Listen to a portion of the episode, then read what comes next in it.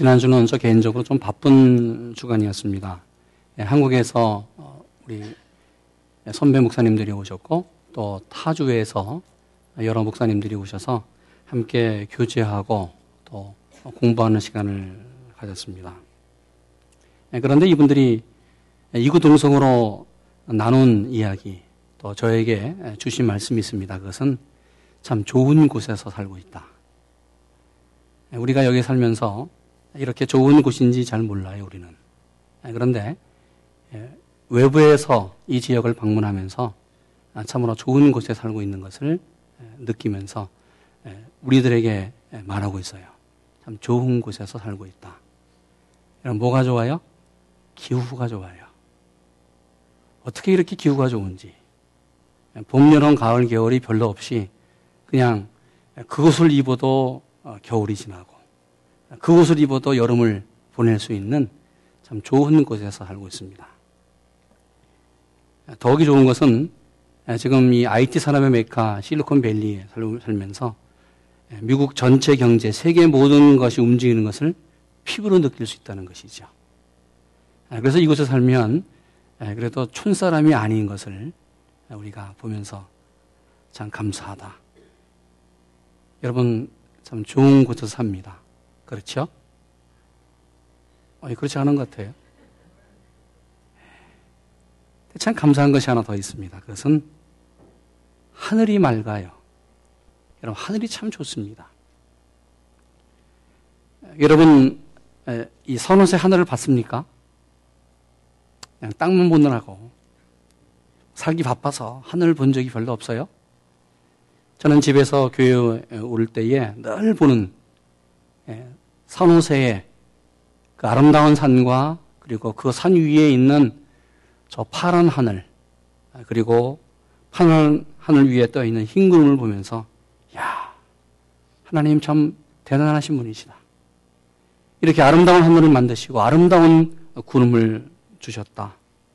마치 한 폭의 수채화를 보는 것 같은 느낌을 갖습니다.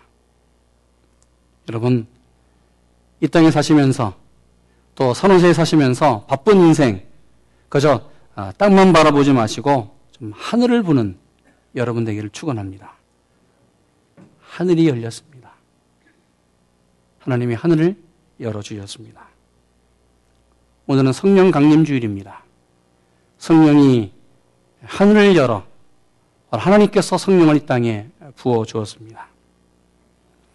하나님이 우리에게 주신 많은 선물이 있습니다.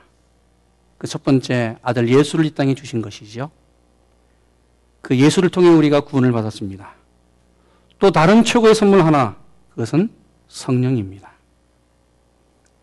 하나님이 사람을 만드시고 맨 처음 아담과 하와에게 흙으로 된그 어, 육체에 바로 하나님께서 아담과 하와의 코에 하나님의 생기를 불어 넣어 주었습니다.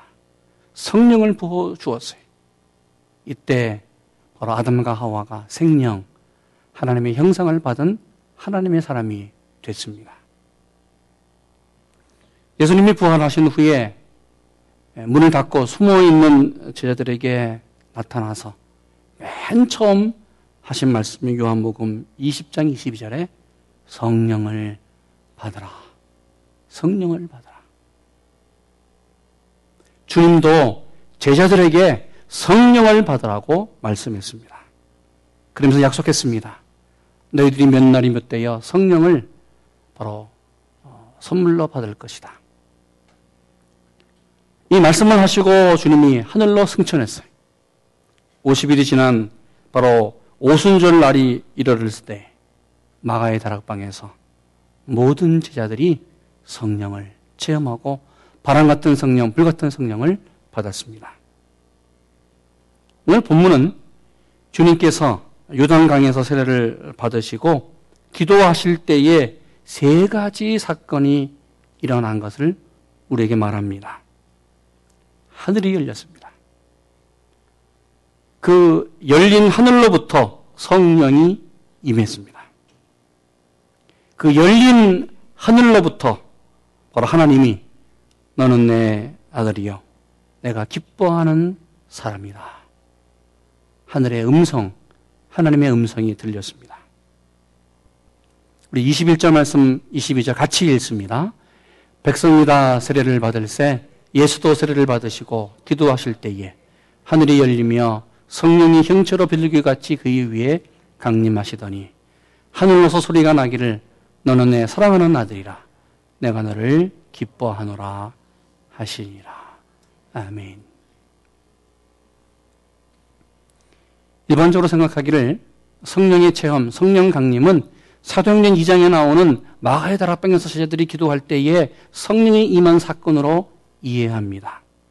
그러나 성경을 엄밀하게 살펴보면 바로 성령이 임한 사건, 성령 강림 사건은 오늘 본문 말씀 주님께서 유등강에서 세례를 받으시고 기도하실 때에 성령이 임한 사건이 바로 최초의 신약 성경에 나오는 성령 강림 사건입니다. 하나님은 기도하는 사람에게 성령, 하늘을 열어 주십니다. 그리고 21절 백성이 다 세례를 받을 때 예수도 세례를 받으시고 기도하실 때에 하늘이 열렸다 말합니다. 누가복음 3장 말씀뿐만 아니라 마태, 마가, 요한복음은 동일하게 계속해서 강조하는 말이 있습니다. 그것은 하나님이 기도하는 사람에게 하늘을 열어주신다. 하늘문을 열어주신다는 거예요. 왜 복음서 주님은 동일하게 기도하는 사람에게 하나님께서 하늘을 열어주시고 하늘문을 열어주신다고 강조하고 반복해서 말하고 있을까? 그것은 구약성경 맨 마지막 책 말라기는 성경은 말하기를 하나님께서 축복의 문을 닫았다고 말합니다. 하나님은 당시 이스라엘 민족이 하나님 앞에 불순종하고 말씀에 배교했습니다. 그러기에 하늘의 축복의 문을 닫았어요. 하늘을 닫았어요. 더 이상 이스라엘 백성에게 아니 이 땅에 하나님의 말씀이 들리지 않았습니다. 하나님이 하늘을 닫고 하늘을 닫자 바로 하나님의 사람 예언자를 통해서 선포된 하나님의 말씀이 이 땅에 더 들리지 않았습니다. 무려 400년 동안 하늘에서 하나님의 음성이 들리지 않았어요. 왜요? 하나님이 하늘을 닫았습니다. 그런데 오늘 주님께서 세례를 받으시고 기도하실 때에 바로 하나님께서 하늘이 열리는 축복을 주었습니다. 하늘이 열렸다. 여러분, 주님이 기도할 때에 하늘이 열렸습니다. 바로 이것이 기도의 능력이고 기도의 위대한 위력이고 바로 기도의 위대한 사역입니다. 기도는 하늘을 엽니다. 우리가 기도하면 바로 하늘이 열릴 줄로 믿습니다. 기도는 하늘의 닫힌 문을 엽니다. 그러게 기도는 하늘을 여는 열쇠입니다. 하늘이 열린 것은 바로 하나님이 임재하는 사건이에요. 하나님의 역사하는 사건이에요.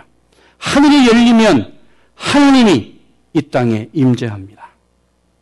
주님이 기도하자 바로 하나님이 하늘을 열어 하나님의 놀라운 역사, 하나님의 놀라운 임재를 허락해 주었습니다.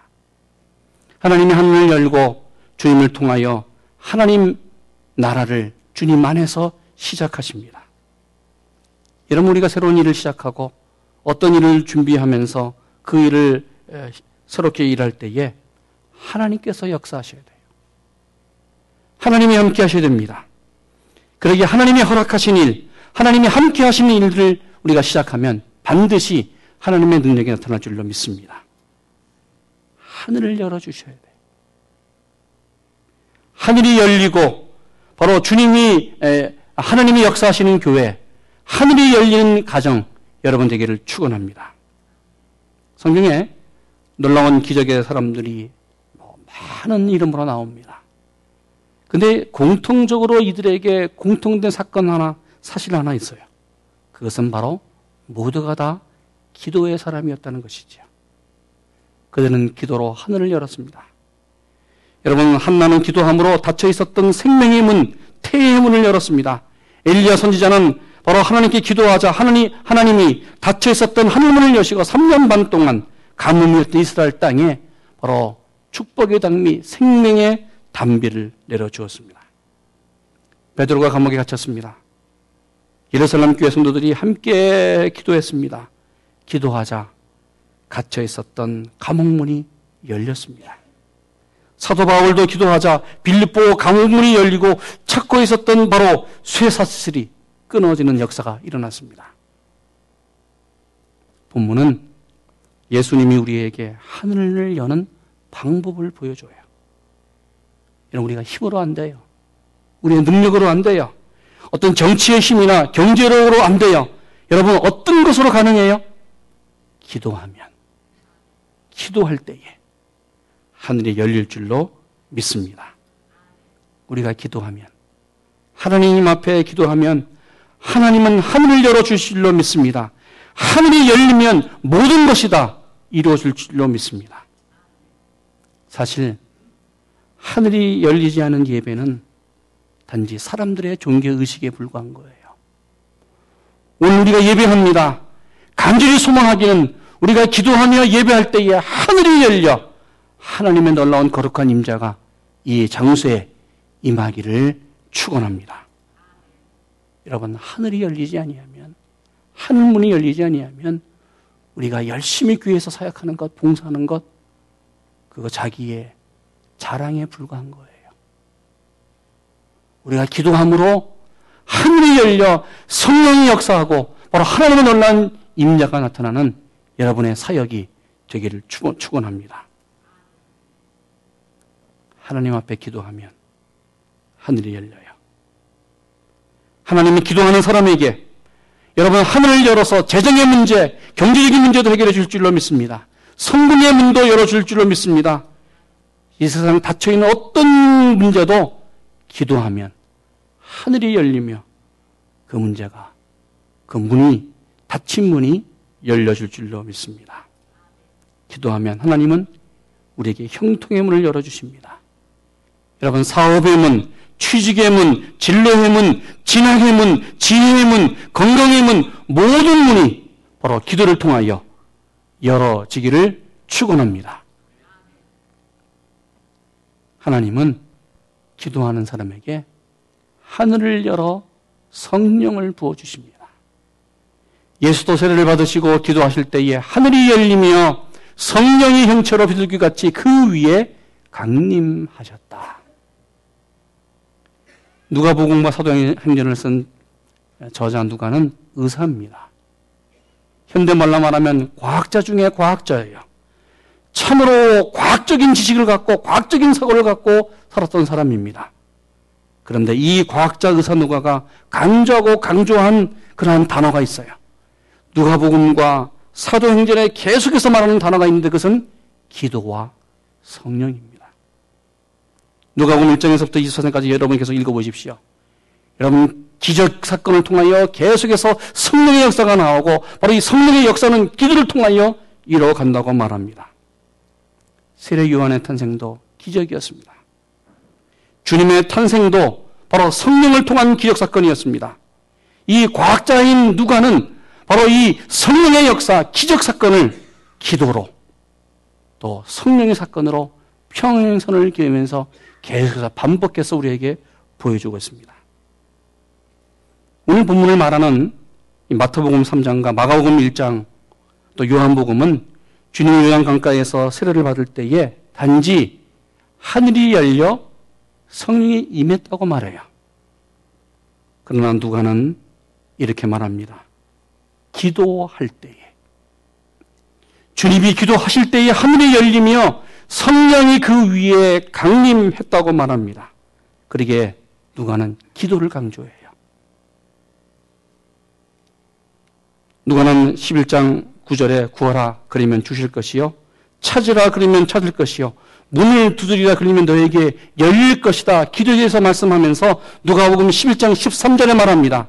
너희가 악할지라도 좋은 것을 자식에게 줄 줄 알거든. 하물며 너희 천부께서 하나님께서 구하는 자에게 성령을 주시지 않겠느냐.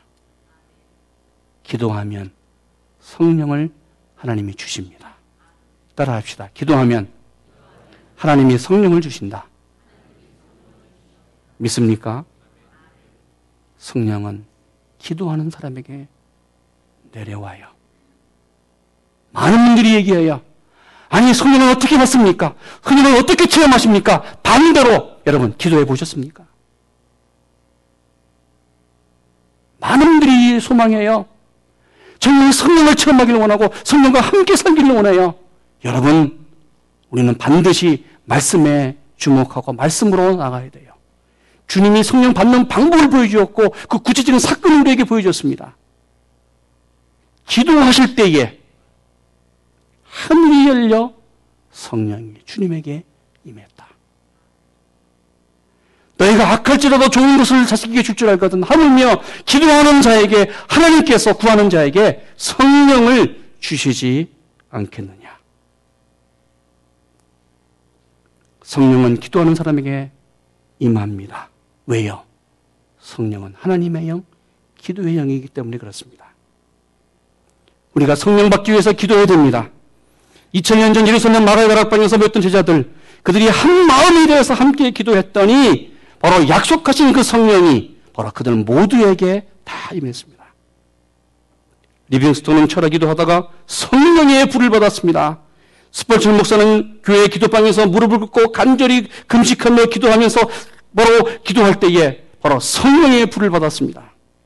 찰스 피니는 시간만 있으면 숲속에 들어가서 기도했습니다. 하나님 앞에 간절히 기도하고 기도하다가 성령의 불을 체험합니다. 성령의 불을 받고 그가 찰스 피니가 나가서 전도할 때에 그가 타고 다니는 그 어, 생물인 말도 성령의 권세를 받았다고 말해요. 그의 손과 발에도 하나님의 능력이 나타났습니다. 예수도 세례를 받으시고 기도하실 때에 하늘이 열리며 성령이 형체로 빌기 같이 그 위에 강림하셨다. 주님이 기도하자 하나님이 하늘을 열어 성령을 성령을 허락해 주었습니다. 성령이 주님을 타치했어요. 그러기에 주님은 바로 성령의 권능으로 바로 무너진 하나님 나라를 회복하면서 바로 사단의 권세를 무너뜨리는 위대한 하나님의 사역을 바로 그의 공생애에서 이루어갑니다.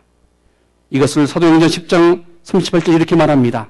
하나님이 나사렛 예수에게 성령과 능력을 기름 붓듯 하셨으며 자가 두루 다니시며 착한 일을 행하시고 마귀에게 눌린 자를 고치시니 이는 하나님이 그와 함께 하셨다고 말하고 있습니다.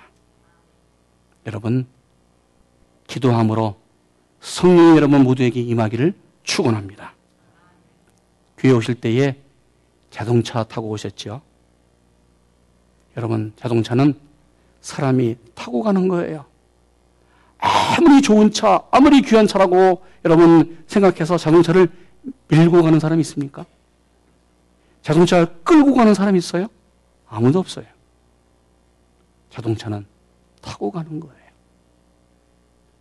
우리 신앙생활도 동일합니다. 여러분, 내 힘과 내 이성, 내 어, 의지, 내 능력으로 신앙생활을 할수 있어요. 그러나 우리는 쓰러져요. 못 가요, 얼마. 이런 신앙생활은 자동차를 타고 가는 것이 아니라 밀고 가는 거예요. 내 힘으로 열심히 해. 가긴 가요. 조금 가요. 그러나 쓰러지고 여기에 불평이 나오고 여기에 좌절이 있고 여기에 뭔가 참 문제가 생기기 시작해요. 여러분 아무리 좋은 자동차라도 타고 가야 돼. 무슨 말이에요? 내 힘으로는 못해요. 내 능력으로는 못해요. 내 의지로는 못해요. 성령이 함께 하시고 성령과 함께 성령의 인도함으로 우리가 교회 사역, 여러분 인생을 살아가기를 축원합니다. 베드로는 3년 동안 제자로 주님과 함께 살았습니다. 그러나 그도 인간이었어요. 주님이 십자가에 못 박히자 그는 그 주님을 버리고 도망갔습니다. 그러나 베드로가 오순절날 성령이 그에게 임하자 하늘이 열려 바로 약속하신 성령이 베드로에게 임하자 사람이 변했습니다. 베드로가 성령의 사람이 됐어요. 여러분 삶의 활력을 잃고 있습니까? 뭔가 자신감이 없습니까?